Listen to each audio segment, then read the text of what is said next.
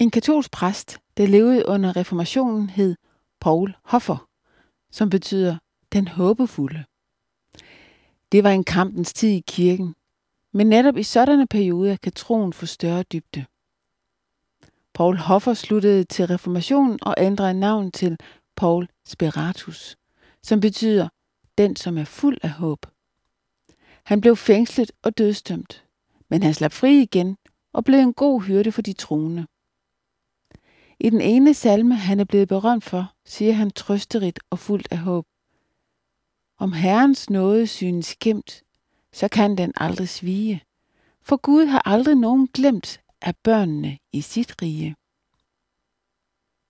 Jeg trækker en linje herfra til profeten Ezekiel, som sagde, Men du, menneske, frygt dem ikke og frygt ikke deres ord, om så torne omringer dig, og du sidder på skorpioner, og lad dig ikke skræmme.